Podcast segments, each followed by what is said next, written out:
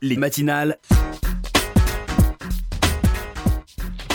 Bonjour à tous, bonjour à toutes. Merci d'être avec nous sur RCJ pour ces matinales consacrées ce matin à la rentrée scolaire à l'heure du Covid-19. Nous nous intéresserons dans cette émission plus particulièrement à la situation dans les écoles juives qui, toutes qu'elles soient sous contrat ou hors contrat, sont accompagnées par le FSJU. Près d'une semaine après le retour des élèves sur les bancs des écoles, quel constat peut-on faire? Peut-on déjà en tirer un premier bilan et des enseignements? Jusqu'à midi, nous allons évoquer les conditions sanitaires, bien sûr. Sont-elles respectées et dans quelles conditions?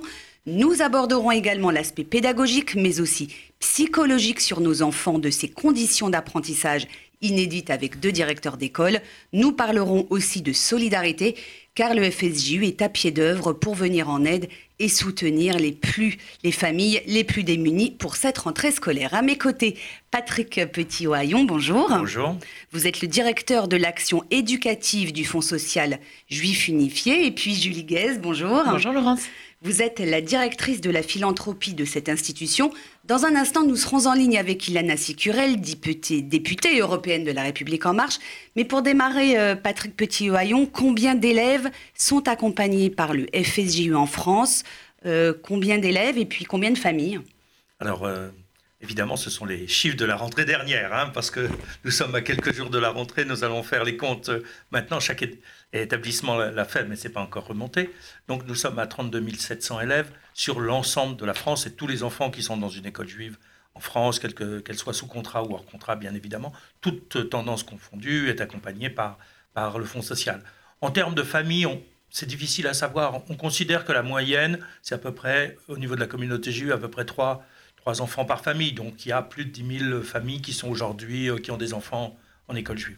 L'essentiel de ces écoles du réseau FSU sont à Paris et en région parisienne? Alors, 71% des effectifs des écoles juives, euh, euh, toutes, toutes, mouvances confondues, sont en région parisienne, mais il y a euh, des, grosses, des grosses capitales des régions, je pense à, à, Marseille, je pense à Strasbourg, Lyon, Nice, Toulouse, qui sont quand même des villes où il y a des, des, effectifs assez importants. On ira faire tout à l'heure un petit tour du côté de Strasbourg pour voir la situation dans l'une des plus grosses écoles juives de la région. Mais tout de suite, nous sommes en ligne avec Ilana Sicurel. Bonjour. Ilana Sicurel, bonjour. Bonjour Laurence. Bonjour Laurence, bonjour à, Bonjour à Patrick Petit-Voyon et à, l'ensemble des auditrices et auditeurs de RCJ que je retrouve avec beaucoup de plaisir. Ilana Sicurel, je le disais, vous êtes députée européenne de La République En Marche, mais vous êtes aussi, et surtout c'est ce qui nous intéresse ce matin, vous êtes membre du bureau exécutif de La République En Marche en charge de l'éducation. Ilana Sicurel, première question, comment s'est déroulée cette première semaine de reprise des cours après ces presque six mois d'interruption pour les 12,4 millions d'élèves français? Alors écoutez, Laurence, je crois qu'on a appris avec cette épreuve et, qu'on doit euh, continuer à, faire preuve à la fois d'humilité et de prudence. Euh, toutefois, à, l'issue de, ces quelques jours euh, de, rentrée d'école, on peut faire un bilan qui est plutôt satisfaisant et rassurant. Alors, je, je vous donne quelques chiffres. on a sur les 62 000 établissements, aujourd'hui, vous en avez 22 euh, qui, sont fermés, 10 en métropole et 12 en Réunion. Donc euh, à la Réunion, donc euh, on, voit que c'est quand même extrêmement limité. c'est le produit en fait, le résultat d'une d'une politique qui cherche un équilibre. la priorité de, du gouvernement et en particulier du, du ministre de l'Éducation Jean-Michel Blanquer, c'est vraiment que tous les enfants reviennent à l'école et euh, euh, pour cela, on a un protocole qui est l'un des plus rigoureux d'Europe, qui n'est pas facile. Euh, on, peut faire le constat que les élèves s'y habituent bien, peut-être que c'est plus difficile pour les professeurs, mais qu'en gros, à la fin de cette première semaine, on est plutôt dans quelque chose de rassurant. Je vous donne juste un, autre chiffre qui est éclairant.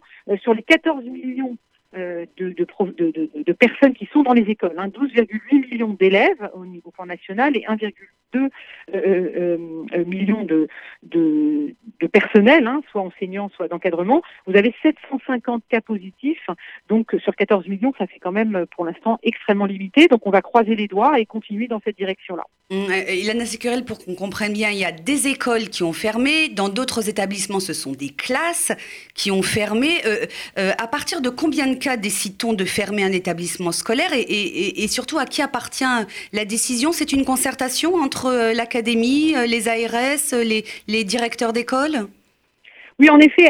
Alors, il y a des recommandations nationales, et puis pour tout ce qui est de la fermeture, euh, c'est une concertation entre euh, le rectorat, le préfet et, les agences euh, qui décident en fonction de plusieurs éléments. Donc, c'est difficile de vous donner, c'est artificiel de dire à partir de combien d'élèves, parce que ça dépend du contexte sanitaire. Et donc, c'est décidé, et ensuite, voilà, la décision de réouverture relève du préfet. Euh, concrètement, ces classes qui ont fermé, euh, les élèves se retrouvent en quatorzaine coincés chez eux. Ça pose bien évidemment un, problème direct euh, aux familles et aux parents. Qu'est-ce que l'éducation nationale a prévu pour soutenir les parents qui travaillent dont les enfants ne sont plus scolarisés?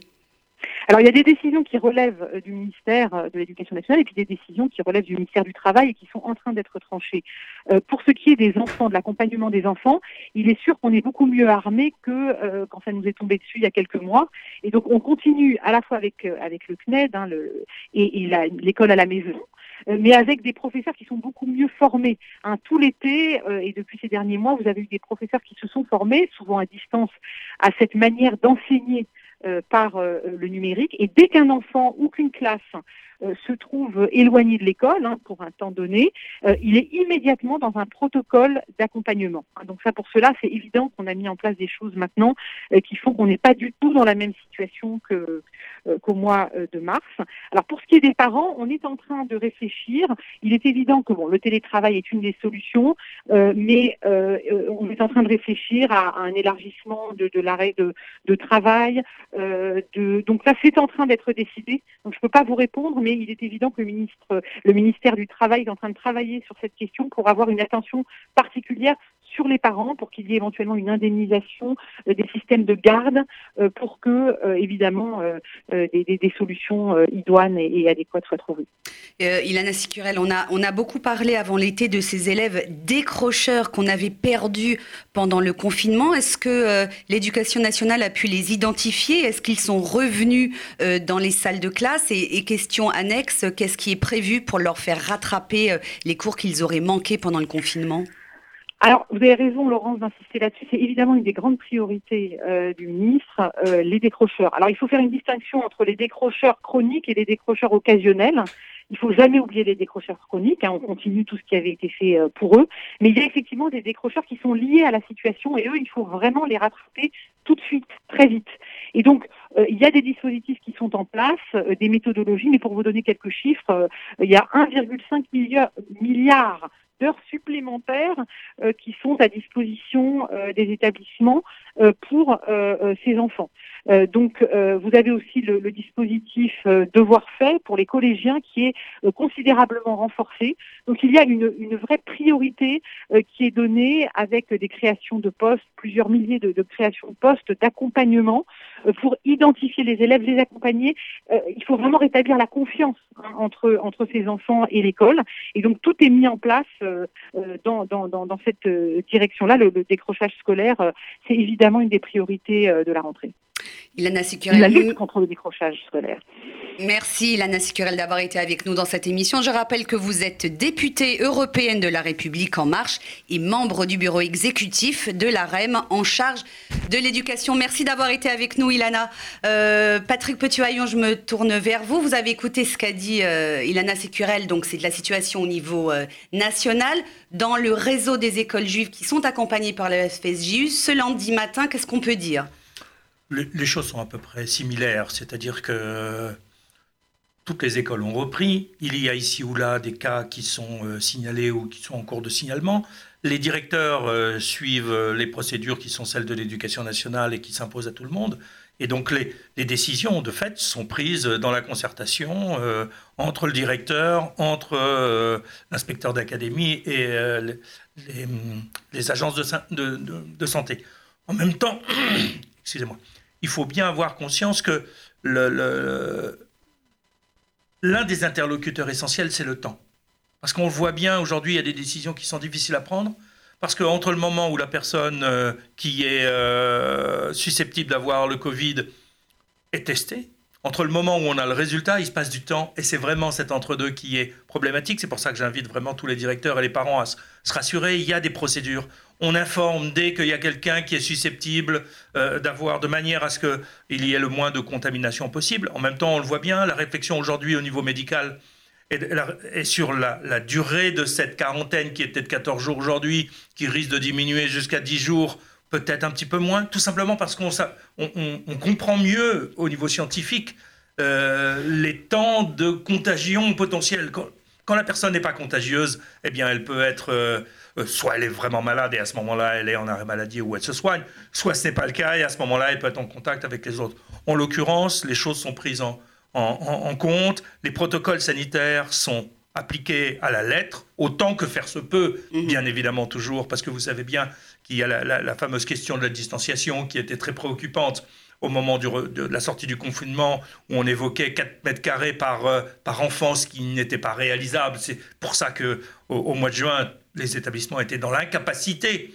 de recevoir tous les élèves. Aujourd'hui, ces notions se sont assouplies, mais en même temps, chacun se sent responsable, chacun se sent concerné. Et donc je pense qu'il y a vraiment là un, temps très différent de celui du moment où on est rentré dans le confinement, où les choses se passent hum, dans la quiétude. De la même façon, on a expérimenté l'école à la maison. Ça a bien marché pour euh, beaucoup de cas. Ce qui a un peu moins marché, on est en train de l'améliorer aujourd'hui. Et vraiment, c'est au cas par cas, pas d'inquiétude. Je pense que les, les choses avancent. Les décrocheurs, j'avais envie de dire, vous savez, d'une certaine façon, tous nos enfants aujourd'hui sont un petit peu en retard par rapport au calendrier idéal qu'on pouvait penser au mois de janvier de l'année dernière. Bien sûr. Tout le monde est en, phase de rattrapage. Et les consignes qui ont été données par, par, le ministre sont tout à fait euh, pertinentes dans ce sens-là. Il s'agit vraiment, dans ce premier trimestre de l'année, de l'année scolaire 2020-2021, de faire en sorte que tout le monde, fin décembre, se retrouve au même niveau, qu'on ait rattrapé. Ce pas les problèmes de, de, de, programmes qui sont euh, fondamentaux, c'est les problèmes de compétences et là, je pense que d'ici fin décembre, toutes les compétences pédagogiques seront rattrapées. Et je pense qu'on aura essayé de ramener euh, dans, dans, une démarche apprenante euh, dynamique et positive tous les élèves euh, dans les mois qui viennent. Alors, on va tout de suite aller voir euh, ce qui se passe sur le terrain avec Patricia Kraviec qui est en ligne avec nous. Bonjour, Madame Kraviec. Oui, bonjour Laurence, bonjour Patrick. Bonjour. Je ne sais pas qui d'autre est dans, le studio, enfin bonjour à Julie Guez est avec nous. Euh, Patricia Kraviec, vous êtes la directrice de l'école El Khal Menachem, c'est dans le 20e arrondissement de Paris. c'est une école maternelle et élémentaire. Hein. Combien avez-vous d'élèves, Madame Kraviec alors j'ai à peu près 350 élèves. notre, état, notre structure comprend également une crèche et un collège garçon, dont je ne suis pas la directrice, mais qui cohabite euh, avec nous. Euh, alors j'ai pris en cours euh, l'émission, donc j'ai entendu un peu ce que Patrick disait. Racontez-nous, vous, dans votre école, Patricia Cravet, comment s'est déroulée cette première semaine de, rentrée et après ces, longues semaines d'interruption? Ah oui, exactement. Bah, alors la chance quelque part, c'est d'avoir quand même repris l'école au mois de fin mai, début juin, parce que ça nous a euh, enlevé une crainte, euh, une appréhension de la part des enseignants et de la part des parents. Et puis aussi, c'était un petit peu, euh, c'était un petit peu, comment dire, une expérience de savoir ce qui était faisable et ce qui ne l'était pas. Alors, les parents, euh, généralement on a du mal au mois de juin à, recevoir tous les parents parce qu'ils veulent partir en vacances. Là, on avait un 100% de demandes qu'on n'a pas pu euh, satisfaire. Et donc les parents, comme les enfants, étaient très heureux de reprendre l'école. Alors on a quelques nouveautés euh, cette année, comme l'accueil des parents. Alors le protocole sanitaire nous permet, permet aux accompagnateurs de rentrer dans l'école, mais pas dans les classes. Mais notre structure ne nous le permet pas parce qu'on aurait un brassage énorme dans les couloirs. Donc nous accueillons les parents à l'extérieur et ce sont euh, le c'est le personnel encadrant qui accueille les enfants euh, à l'extérieur de l'école, donc dans le SAS. Et ça, c'était une difficulté pour les parents, surtout en maternelle, vous imaginez bien, euh, bah, de se séparer des enfants qui n'ont pas pris l'école pour certains depuis six mois. On a également dû séparer nos services de cantine parce que ce sont des moments de rassemblement et euh, donc on fait trois services. On fait manger les tout petits euh, avant. C'est une, organisation. Hein. Ouais, c'est toute une euh, nouvelle logistique hein, que vous devez gérer avec les, différents partenaires qui sont avec vous dans cette école. Complètement, complètement. Mais comme je vous le disais, les maîtresses, elles se sont déjà un petit peu habituées. Euh, avec des mesures tellement drastiques au mois de juin où euh, on était avec la règle pour savoir combien, euh, où est-ce qu'on pouvait installer un enfant par rapport à un autre, qui n'est plus le cas aujourd'hui. Alors même si l'aération est constante dans les classes, la distanciation n'est pas de mise parce que je n'aurais pas pu accueillir des classes entières. on n'a pas des classes de 50 mètres carrés. Et euh, euh, Patricia Cravier, vous, vous, avez donc euh, une école qui, qui a une maternelle, donc ce sont des enfants très jeunes. Comment on explique à, ces tout petits de 3 à 4 ans que, que leur maîtresse porte un masque, qu'ils doivent aller régulièrement se laver les mains, qu'il faut éviter de se faire de bisous Il y a un travail pédagogique que vous menez auprès de ces petits-enfants Complètement. Après, euh, étonnamment, les enfants ne sont pas euh, choqués de voir des, personnes en masque parce que euh, parce que c'est le quotidien. Quand on prend le métro, quand on vient et quand on va dans des magasins, tout le monde est masqué. Donc là-dessus, c'est difficile au niveau des apprentissages en maternelle parce que la phonologie, quand on a un masque sur le visage, c'est difficile. Alors les maîtresses, quand elles sont un peu loin, elles mettent des visières de manière à ce qu'on puisse voir bah, les lèvres, hein, j'accueille également, moi aussi, dans mon école, des enfants euh, porteurs de handicap. Mhm. Euh, ils sont sourds. Et donc, c'est aussi une difficulté parce que c'est des enfants qui vivent sur, qui vivent sur les lèvres. Donc, l'AVS aussi, ben, on, on, essaye de trouver des systèmes où on isole un petit peu les enfants. Euh, Sophie Cluzel, je vous interromps, Madame Graviec, puisque vous nous parlez de ces, de, ces, de ces enfants porteurs de handicap euh, au sein de votre école. La secrétaire d'État en charge des personnes handicapées, Sophie Cluzel, a annoncé hier soir que 100 000 masques transparents allaient être distribués euh, aux enseignants. Donc, vous espérez en recevoir, vous, dans votre école, justement pour ces enfants? Et non, c'est également pour les, pour les enseignants maternels, hein. c'est mmh. pas que pour les enfants porteurs de handicap. Donc, justement, j'ai appelé l'inspection académique ce matin pour euh, un peu au taquet, pour savoir si euh, on allait en disposer. On doit me rappeler. Bien sûr, ça faciliterait énormément la tâche. Euh, bon, après, on apprend, bien sûr, on a des affichages pédagogiques. Euh, les maîtresses, on a aussi une littérature de jeunesse qui euh, a explosé un petit peu dans ce sens où on explique comment vivre avec le virus et pourquoi on a de telles mesures. Donc, euh, et puis, euh, on fait des jeux de rôle et euh, avec des marionnettes où on explique. Et bon, après, dans nos écoles, le lavage des mains avant le repas, après le repas, avant les toilettes, après les toilettes, c'est aussi, ça fait partie aussi de nos apprentissages euh, de caractère propre, hein, puisqu'on ne peut pas faire un étiquette si on n'a pas les mains propres. Mhm. Donc là-dessus, ça va tout à fait dans le sens. la difficulté, pour ma part, c'était pas tant par rapport aux enfants, mais plus par rapport aux parents les parents ont du mal parce qu'on est une école euh, juive où euh, on a un caractère aussi familial, même si on est euh, plus de 300 élèves, nos familles, elles avaient l'habitude d'avoir un peu plus été dans l'école. la sortie des classes, bah, on est échelonné également, on fait sortir les gamins un quart d'heure avant et on a mis une barrière de, de, séparation de manière à ce que ce soit les, les enfants qui aillent vers les parents et les parents ne viennent pas chercher leurs enfants. on essaye d'éviter le, les brassages, euh, ce soit, enfin, cette semaine, j'ai des réunions de parents d'élèves, je ne ferai pas de plénière. On a mis euh, des réunions sur trois jours pour euh, justement. Pour les réunions de parents d'élèves. Hein. Voilà, mhm. voilà. Et donc finalement, ces mesures sont comprises, vous nous dites, par les, par les familles et par les parents d'élèves Ça bah, rend petit à petit. Ouais. Complètement. Comprises, elles le sont. C'est l'application qui est difficile. un enfant, un parent, il a du mal à se séparer de son enfant à l'accueil le matin et de ne pas le rentrer dans sa classe ça, ça va être une habitude. Mais je suis très, très heureuse qu'on mette ça en place parce que, bon, on entend que des parents euh, font des tests positifs et du fait qu'ils n'aient pas mis le pied à l'école, eh ben ça, ça nous arrange aussi. Donc euh, voilà, et, j'ai oublié de dire également, le matin, je suis quand même, même si c'est pas préconisé, avec le gel à l'entrée euh, de l'école. J'accueille les enfants avec une petite noisette de gel dans les mains et aléatoirement, on prend la température, voilà, pour pour que les surtout pour que les enfants comprennent que on a gardé cette vigilance et les parents également. Patricia, oui, j'ai un dernier mot. Ouais, non, je voulais juste dire pour rebondir un peu sur ce que Patrick disait au niveau des apprentissages. Donc, on a eu des repères nationaux euh, d'évaluation nationale pour voir un petit peu où se situe euh, chaque enfant, parce qu'on a des enfants qui, euh, depuis le mois de mars, ont fait ce qu'ils ont pu. Et bien évidemment, on ne regarde pas maintenant les attentes de fin d'année on a un état des lieux, on fera au mieux pour construire des apprentissages solides et pour attraper au mieux euh, bah, les programmes qui seront peut-être modifiées durant le cours de l'année ou pour l'année prochaine. On ne va pas se mettre des angoisses maintenant. On, on va avec ce qu'on a et bien évidemment, on rattrapera, on va réajuster nos progressions. L'important, c'est que nos enfants apprennent et progressent.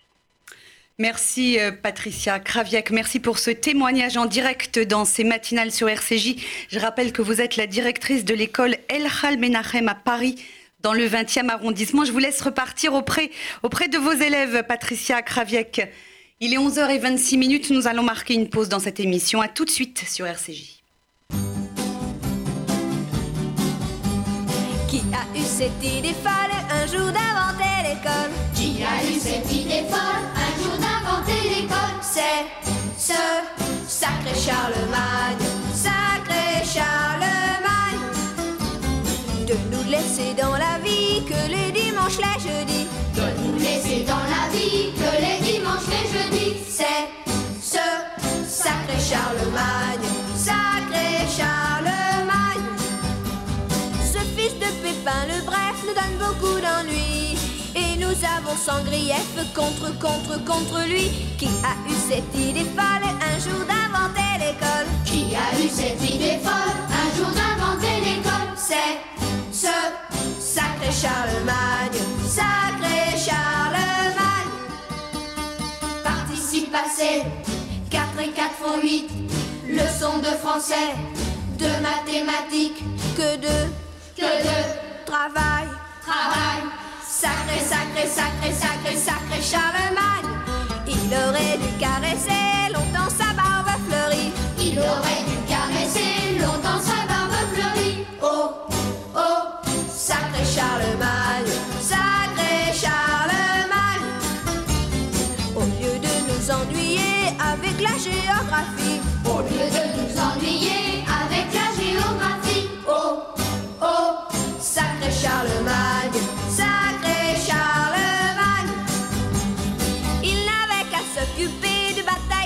chasse. Nous ne serions pas obligés d'aller chaque jour en classe. Il faut apprendre à compter et faire des tas de dictées. Il faut apprendre à compter et faire des tas de dictées. Oh, oh, sacré Charlemagne, sacré Charlemagne.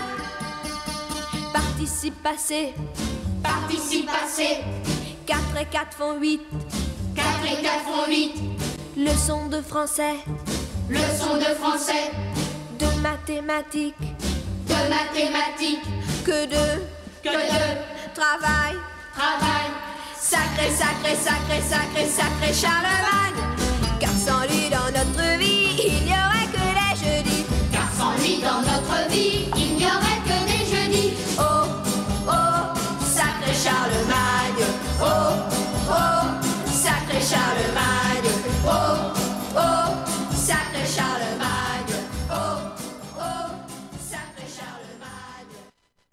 Sacré Charlemagne, puisque nous parlons de l'école aujourd'hui, ce, de cette rentrée scolaire à l'heure du Covid-19. hein, Une, une rentrée scolaire, Patrick Petit-Ohaillon, un, peu extraordinaire, hein, aussi bien pour les élèves que pour les enseignants. Vous, vous êtes le directeur de l'action éducative au Fonds social juif unifié. Euh, Ça va, vous avez l'impression que vous contrôlez la situation? Je crois que le seul qui contrôle, c'est le bon Dieu. Nous, on essaye de faire face euh, à l'adversité. En même temps, euh, comme toujours, vous savez bien que pour obtenir un miracle, on doit faire tout ce qui est humainement euh, possible. Donc c'est ce que nous essayons de faire, aussi bien dans les écoles, aussi bien au niveau du Fonds social, pour accompagner les directeurs et les établissements face à, à un contexte...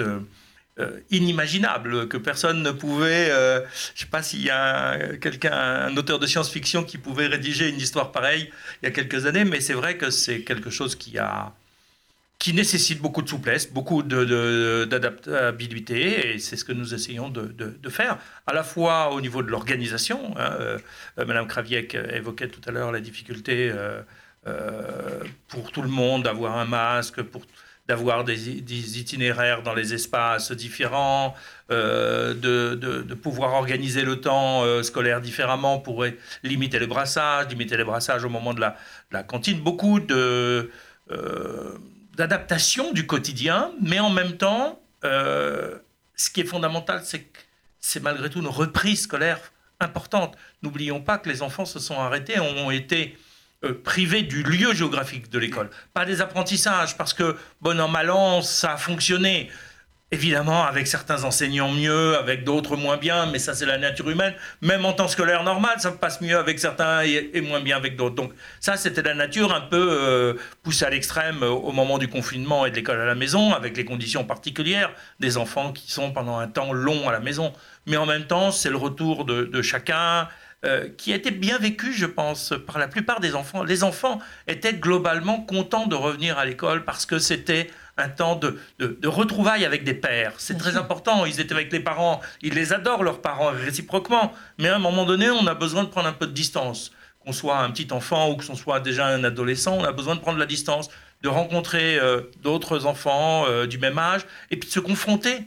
Se confronter à des apprentissages, à des défis intellectuels euh, stimulants. Ce sont des choses qui sont très importantes. Là, ça peut se faire. Alors, Bien évidemment, euh, l'école juive n'est pas, pas isolée dans, dans, le paysage. Il y a chez nous aussi quelques cas de, de, Covid qui sont, qui sont avérés. Là, euh, aujourd'hui, là, lundi 7 septembre, on a déjà des cas qui sont signalés. depuis la semaine dernière, depuis les premiers jours. Euh, Mais pas de fermeture de classe envisagée À ce jour, de fermeture globale de classe qui soit vraiment décidée.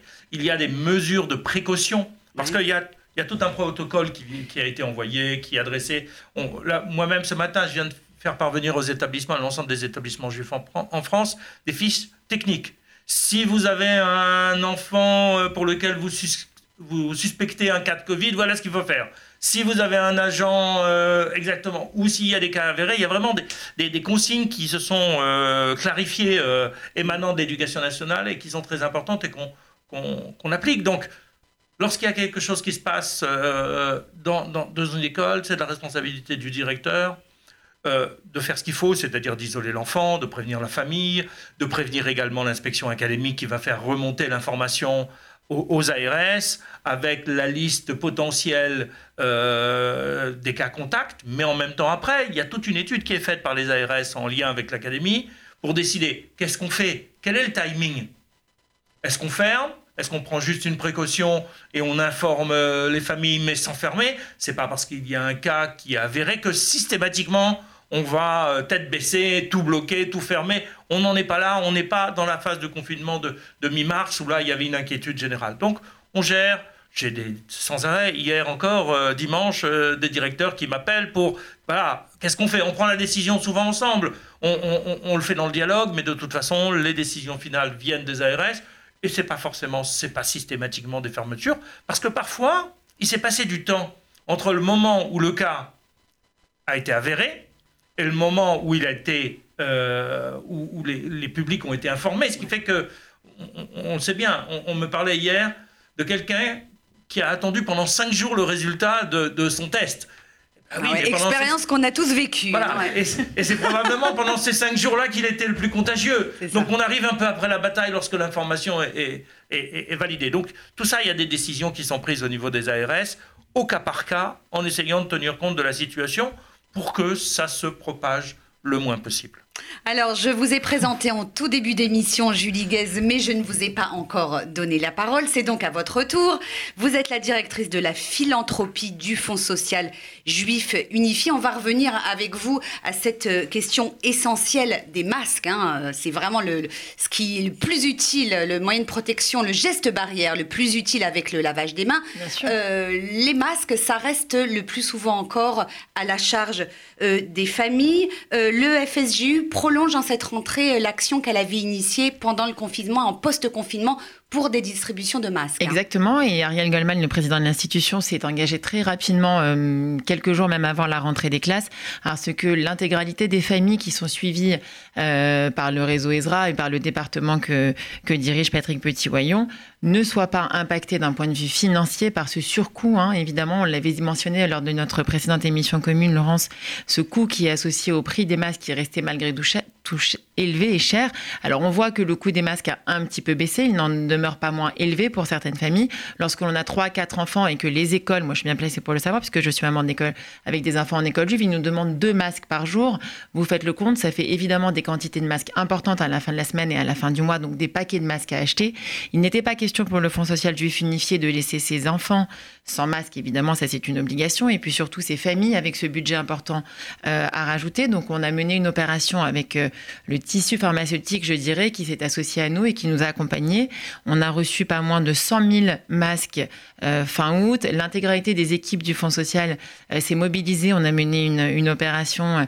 C'est toujours des moments extrêmement agréables, extrêmement solidaires, extrêmement forts hein, quand toutes les équipes se réunissent et que tous ensemble, que ce soit du directeur général de l'établissement, à vous, à moi, à tous, nous, tous autour de cette table, on s'est on s'est attaché à faire en sorte que 80 établissements juifs euh, reçoivent des masques pour les enfants boursiers. Je, le précise, hein, ce sont les enfants boursiers qui reçoivent ces masques. Euh, ce sont pas moins de 1500 enfants donc, qui ont été euh, approvisionnés en masques pour, la rentrée. On va essayer dans la mesure du possible de maintenir cet, cet, approvisionnement. Les masques qui restent ne sont évidemment pas laissés. Ils, ils continuent à être livrés et à être envoyés à des personnes en grande situation de précarité. On le voit bien, hein, le téléphone explose, le réseau ESRA est débordé, l'action sociale est débordée, nous-mêmes on est débordés, le téléphone sonne tout le temps. Cette demande, elle est présente. Donc on va continuer à, faire ce qu'il faut. Hein. Je suis également directrice de la collecte et donc la collecte sert également à ça, en cette campagne de ticherie que nous sommes en train de mener. L'idée c'est également de pouvoir continuer à financer, même si les prix ont baissé, ces masques et de ne pas laisser ces enfants sans équipement. On parle des masques, mais il y a également aussi des gels. Oui, les gels, donc également, euh, peut-être, euh, Patrick euh, Petit-Oyon, dans les écoles, il y a un soutien financier pour l'achat du gel hydroalcoolique alors, dans les écoles, il y a Non, là, c'est pour les familles, hein, Julie, ce que vous dites. Oui, d'accord. Là, c'est pour les familles. Dans les écoles, tout est mis à disposition. Donc, on donne Par l'éducation nationale ou non, non, justement, c'est un élément extrêmement important à préciser. L'éducation nationale, si vous voulez, sur ce genre de, produits, aussi bien les masques que les gels, dans les établissements publics. Tout est fourni par les collectivités territoriales. C'est-à-dire pour les écoles maternelles et primaires, ce sont les communes, pour les collèges, ce sont les départements, et pour les lycées, ce sont les régions. Pour l'enseignement privé, ce n'est pas prévu. Donc ce sont les établissements eux-mêmes qui ont dû passer les commandes de masques et de gel pour pouvoir faire face. ils n'ont pas d'obligation de fournir aux élèves, on doit en avoir. Le gel, bien évidemment, est fourni, mais on utilise aussi beaucoup le savon dans les écoles. Hein. C'est aussi un, élément euh, euh, très efficace et il y en a toujours à, disposition dans les établissements. Mais il y a forcément, pour les salariés d'ailleurs, de droit privé qui sont dans les établissements. On évoquait tout à l'heure avec Mme euh, Madame Kraviek des, masques pour des, pour des enseignants, mais les masques pour les enseignants ne sont fournis que pour les salariés de l'État. Tous les enseignants de droit privé dans les écoles hors contrat ou les enseignants de matière juive, par exemple. les enseignants de Kodesh, hein, ce sont des enseignants de privés, d'accord. Ce sont les établissements eux-mêmês qui, comme tout employeur, doivent fournir au moins deux masques par jour lorsque les gens travaillent à plein temps euh, euh, aux salariés. Donc il y a un effort euh, tout à fait important et il y a un budget Covid dans les établissements. D'où la nécessité, l'importance de la collecte que vous allez, que vous avez commencé à mener, à hein, Julie Guez, depuis la première semaine de septembre. Depuis la première de septembre, et puis je, le redis parce que très souvent nos auditeurs ont l'impression que l'on bénéficie de fonds publics de manière un peu massive, ce qui n'est pas le cas au Fonds social juif unifié. Hein. On redémarre d'une copie blanche chaque 1er janvier avec un budget qui est essentiellement porté par une collecte privée par nos donateurs qui nous accompagnent. Donc évidemment, cette rentrée de ticherie, elle est toujours importante, elle est toujours extraordinaire, vous le disiez tout à l'heure. Elle est particulièrement cette année parce qu'en plus, on a ce budget euh, qui vient se rajouter avec ce, besoin d'approvisionnement en masques notamment, mais pas seulement, puisque chaque rentrée scolaire, on redémarre sur ces enfants boursiers, sur ces repas et sur cette aide aux, bourses cantines qui sont délivrées à chaque rentrée scolaire. Ce sont pas moins de 350 000 repas hein, qui sont pris en charge par le Fonds social et par euh, les autres institutions lorsque l'on décide hein, d'accompagner ces 1500 enfants euh, chaque année. Donc ça, ça fait évidemment partie de notre campagne Ticherie. Donc euh, j'en profite, vous me le permettez, pour euh, vous rappeler que pour faire un don, continuez à porter nos actions, continuez à nous aider à accompagner avec, notre slogan qui est très fort, hein, qui vous dit et nous dit à tous que notre cœur a toujours raison. C'est très simple, on fait un don sur cette campagne, elle est solidaire, elle est importante, elle est encore plus importante cette année. On avait monté évidemment en toute urgence le fonds d'urgence Covid qui nous a payé, permis de financer des, dépenses qui n'étaient pas prévues, comme notamment des frais d'obsèques très lourds, hein, qui sont venus grever de manière importante le budget, mais il était de notre devoir de l'accompagner. La campagne Ticherie, elle se présente aussi avec ça, avec ses enfants à accompagner, avec ses bourses cantines à refinancer, mais pas seulement. Hein. on parle assez peu rarement, mais c'est important de le mentionner. Il y a la convention sa mère avec ses visites de psychologues euh, qui se permettent, hein, qui assurent ce soutien euh, des actions de prévention et de soutien auprès de ces enfants qui en ont besoin, quelle que soit la classe sociale. C'est pas une problématique d'enfants boursiers nullement. Tout ça, c'est financé par les institutions et par le Fonds social juif unifié en particulier. Donc, on a besoin de votre soutien. Oui, surtout que ces besoins sont en passe d'augmenter. L'effet Covid, c'est aussi l'effet économique sur les familles. Là, aujourd'hui, les chiffres de 1500 élèves boursiers, c'est-à-dire de familles qui bénéficient de 70% de réduction des frais de scolarité, donc vraiment ceux qui sont dans la plus grande précarité, va augmenter parce qu'il y a des familles qui sont complètement déséquilibrées au niveau économique. Donc au-delà du don, pour reconduire, il est indispensable d'aller au-delà parce qu'on va vers une crise économique qui va aussi toucher la communauté juive de plein fouet, de plein fouet. et les enfants qui sont dans les écoles, mais pas uniquement vont se trouver en difficulté. Tout à fait, et je tiens à préciser quand même qu'on s'en est vraiment largement rendu compte, puisque vous savez que tous les ans, le Fonds social juif unifié avec l'association Leftov mène l'opération Cartable. Ce sont pas moins de 400 cartables hein, qui ont été distribués pendant l'été, et on a constaté de manière violente, parce que le terme est là, le désarroi des familles quand on les a reçus, euh, puisque malheureusement on n'a pas pu mener la grande journée qui, se tient d'ordinaire, et cette fois-ci les familles se sont rendues euh, dans nos locaux à Broca, et on s'est rendu compte hein, du désarroi de ce que vous êtes en train de mentionner, Patrick, de cet appauvrissement net, mhm. de ce recul hein, de revenus, de ce besoin beaucoup plus marqué, beaucoup plus important pour tous les âges, puisqu'il y a aussi pour les plus petits et également pour les lycées et pour les jeunes étudiants en fac. Donc il y a vraiment un besoin d'accompagner ces familles et donc vraiment un besoin d'être soutenu par nos donateurs en cette nouvelle année 5781. La rentrée scolaire à l'heure du Covid, la rentrée scolaire dans les écoles juives, c'est le thème de notre émission ce matin sur RCJ. Nous marquons une petite pause musicale dans un instant, direction Strasbourg avec David Usan. Il est le directeur de l'école Akiba.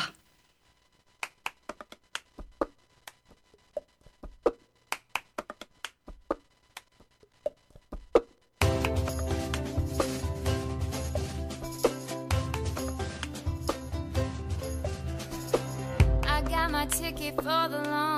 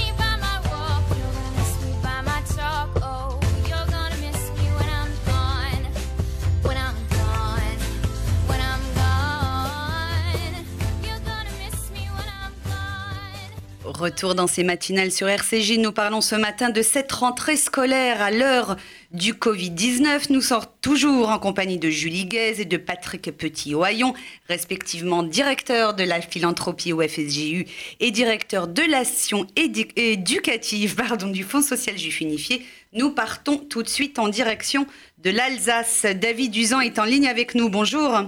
Bonjour Laurence, bonjour.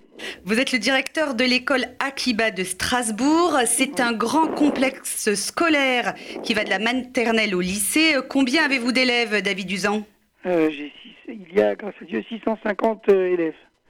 Voilà, de la maternelle euh, au lycée. C'est le plus grand établissement scolaire de tout l'Est de la France, hein Juif. oui. absolument. Alors, bonjour Patrick, bonjour. Bonjour David. David Usan, euh, euh, Patrick Petit-Ohaillon me le rappelait en préparant cette émission, la, communauté juive a été particulièrement impactée au printemps dernier par l'épidémie de coronavirus hein, dans votre ville de Strasbourg. Dans quel climat s'est déroulée la rentrée scolaire dans votre établissement? Oui, c'est vrai que ça, a a un impact pour la rentrée. Hein. Sur la rentrée, on a dès le mois de mars, notre communauté aux alentours de Pourim a été euh, vraiment, vraiment fortement touchée. Il faut dire que c'est une petite ville, on habite tous euh, plus ou moins autour d'un même périmètre, donc euh, les nouvelles, les mauvaises nouvelles allaient tomber les unes derrière les autres. Hein. Tout mois de mars, avril, beaucoup de gens étaient en, en réanimation, dans le coma, des rabbins, des gens des membres de la communauté influents, le président de notre communauté, hein, M. Maurice Dahan. Donc c'était vraiment une, énorme tension dans la communauté. Et donc bien sûr, quand j'ai préparé la rentrée, on avait tout ça en tête, puisque il n'y a pas une famille de l'école qui n'a pas, euh, soit par le voisinage, soit par le lien familial, eu quelqu'un qui a été touché, mais voilà.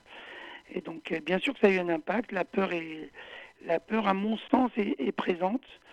Euh, beaucoup plus que dans une autre communauté qui aurait été moins impactée probablement. Mais enfin bon, les gens se... Les, les élèves sont là Oui, oui, tout le monde est là.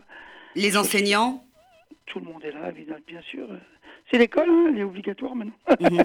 Euh, est-ce que vous avez le sentiment, David Usan, au regard de, ce que vous nous racontez, que à Strasbourg, la communauté juive a tiré les enseignements de ce qu'elle a vécu euh, au début de l'épidémie, février-mars, hein, juste après la fête de Purim? Écoutez, Laurence, moi, je ne suis pas bien placé pour cette question.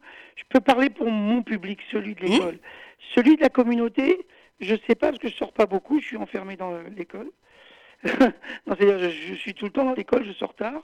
Mais je sais qu'à l'école, les jeunes, sur les adolescents, me semblent des gens qui ont une bonne conscience des gestes barrières, euh, du danger éventuel euh, euh, de, la chose tout le monde est en masque, tout le monde on a pris la décision qu'on se lave les, mains toutes les heures. Bon, les petits, ils ont des robinets, les grands, je leur ai offert une bouteille de gel à chacun avec un petit un petit de Rosh Hashanah à côté pour euh, faire contrepoids quand même de l'angoisse.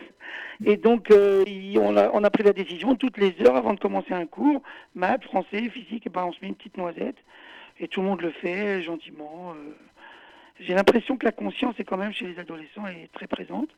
Maintenant, chez les enfants, les petits, c'est une autre histoire. Mhm. Voilà, c'est une autre histoire. Euh, c'est une éducation pas facile.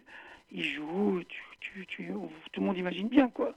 C'est pas facile pour les maîtresses, ce d'autant plus qu'il y a un point du protocole qui nous dérange tous, et donc je suis étonné que personne ne parle, euh, personne n'écrive.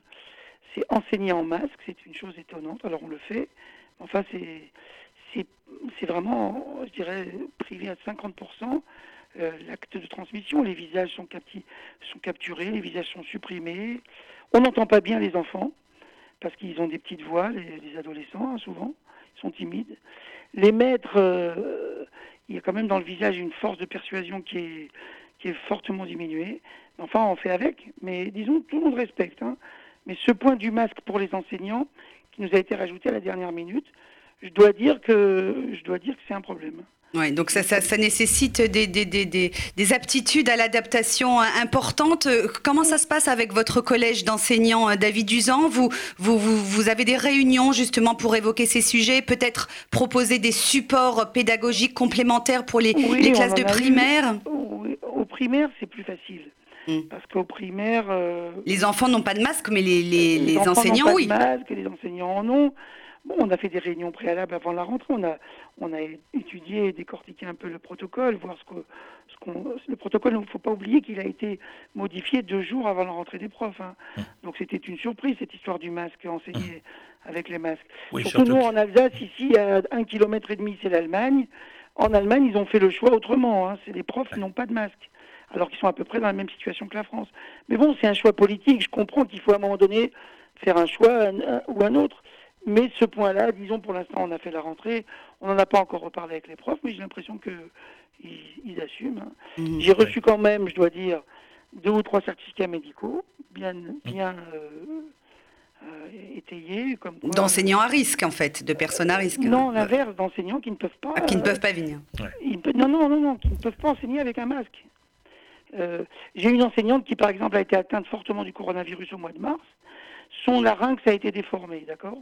Donc elle a suivi de la rééducation pendant tout l'été pour pouvoir enseigner. Mmh, donc c'est un Elle cas particulier. ouais. Elle le masque lui achète la gorge, elle ne peut plus enseigner. Donc, euh, Ah, Peut-être une visière. Je me tourne vers euh, Patrick Petit-Oyon. Restez avec nous, hein, David Duzan. Oui, je Ouais, pense on que- a posé la la- question ce matin à l'académie, de toute façon. Ouais, oui, oui. J'ai posé la question, voilà, oui. Oui, parce qu'en fait, si on regarde le protocole euh, d'avant les vacances, les enseignants étaient autorisés à retirer le masque lorsqu'ils étaient en situation d'enseignement. C'est-à-dire chacun à sa place, l'enseignant derrière son bureau à bonne distance des élèves, et c'était ori- autorisé. Dans le dernier protocole, ça a été retiré.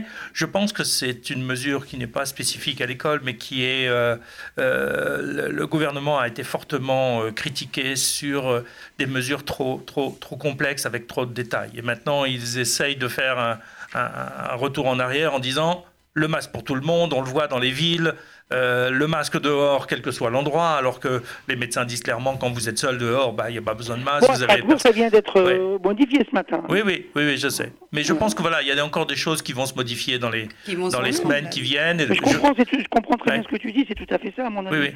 Mais et, bon, euh, et on là, évoque ça maintenant, même pour les, pour les enfants et pour les adultes, des visières, euh, des masques ou des masques transparents. Voilà. Il y a Ouais. différentes choses qui sont en train d'être inventées. euh, euh, bon, mais c'est vrai que c'est une difficulté.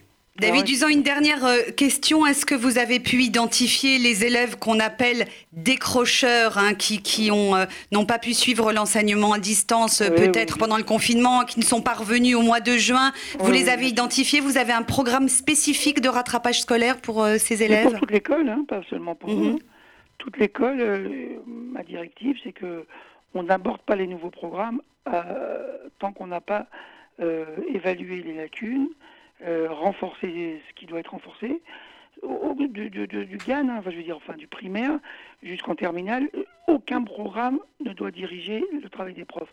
C'est pas le programme qui est le patron des profs, c'est moi. Donc moi, je veux que tout le monde soit évalué, tout le monde euh, puisse être renforcé dans les lacunes qu'il aurait accumulées, et bien sûr, ceux qu'on appelle euh, ceux qui sont sortis des radars, parce qu'il y en a quelques-uns, pas tellement, hein, parce que nous à Strasbourg, euh, euh, comme je te disais, on a quand même, c'est une petite ville. hein. Moi, quand je sais qu'un élève ne s'est pas accroché en Zoom euh, deux semaines de suite, je vais chez lui. hein. Je traverse la rue, je lui dis mais qu'est-ce qui te prend euh, c'est- Mhm. C'est pas Paris, tu comprends, donc je peux Oui, le c'est faire. un fonctionnement euh, Ouais, familial encore, Oui, familial Mhm. encore. avec de la proximité. Mais si tu veux, il y en a quand même qui sont. On les a pas vus, hein. je les ai revus juste là en septembre. Ben, Ceux-là, ils, ils profiteront de la remise à niveau de tout le monde. David Duzan, merci infiniment d'avoir pris un peu de votre temps précieux, je le sais, pour être avec nous dans cette émission sur RCJ. Je rappelle que vous êtes le directeur de l'école Akiba de Strasbourg. Patrick Petit-Ohaillon, Julie Guez, un mot rapide de conclusion. euh, euh, Patrick Petit-Ohaillon. Moi, dans le prolongement de ce que vient de dire euh, David, je crois que ce qui a aussi beaucoup changé, c'est le relationnel entre les enseignants et les élèves. Les enseignants, d'une certaine façon, sont plus proches et ont permis à des élèves, c'est un peu l'effet secondaire du Covid, de sortir de leur isolement. Et c'est ça qu'il ne faut pas perdre. Il faut garder ce relationnel parce que c'est ça qui permet d'avancer, c'est ça qui permet aussi de lutter contre le décrochage scolaire. Julie Guez, je rappelle directrice de la philanthropie. Un dernier mot pour conclure. Un dernier mot pour conclure. Eh ben, écoutez, moi, je suis directrice de la philanthropie, directrice de la collecte. Alors, évidemment, je vous demande de bien vouloir nous soutenir, soutenir nos actions en cette rentrée et cette veille de Ticherie pour que personne ne manque, pour que, encore une fois, vous le savez, le mot d'ordre, c'est de ne jamais dire non dans la mesure du possible et d'accompagner les familles, quelles qu'elles soient, où qu'elles soient, sur tout le territoire national et de financer également, c'était pas le sujet maintenant, mais de financer également nos actions en Israël. Et Dieu sait qu'elles sont nombreuses et qu'on a besoin de fonds parce qu'il y a beaucoup de familles qui souffrent également de ce coronavirus là-bas. Donc faites vos dons sur don.fsju.org. Merci Julie Guez, merci Patrick Petit Haillon d'être venu nous rendre visite dans le studio de RCJ. Et oui, bonne rentrée à tous. Merci de nous avoir suivis sur RCJ. Je rappelle que vous pouvez réécouter cette émission en podcast sur notre site internet radio-rcj.info ainsi que sur notre application mobile. Dans un instant, c'est Marika Mathieu que vous retrouvez pour le 12-13. Quant à moi, je vous donne rendez-vous demain 11h sur RCJ. Je recevrai l'écrivain Alexandre Jardin. Merci à tous pour votre fidélité et très belle journée à l'écoute de nos programmes.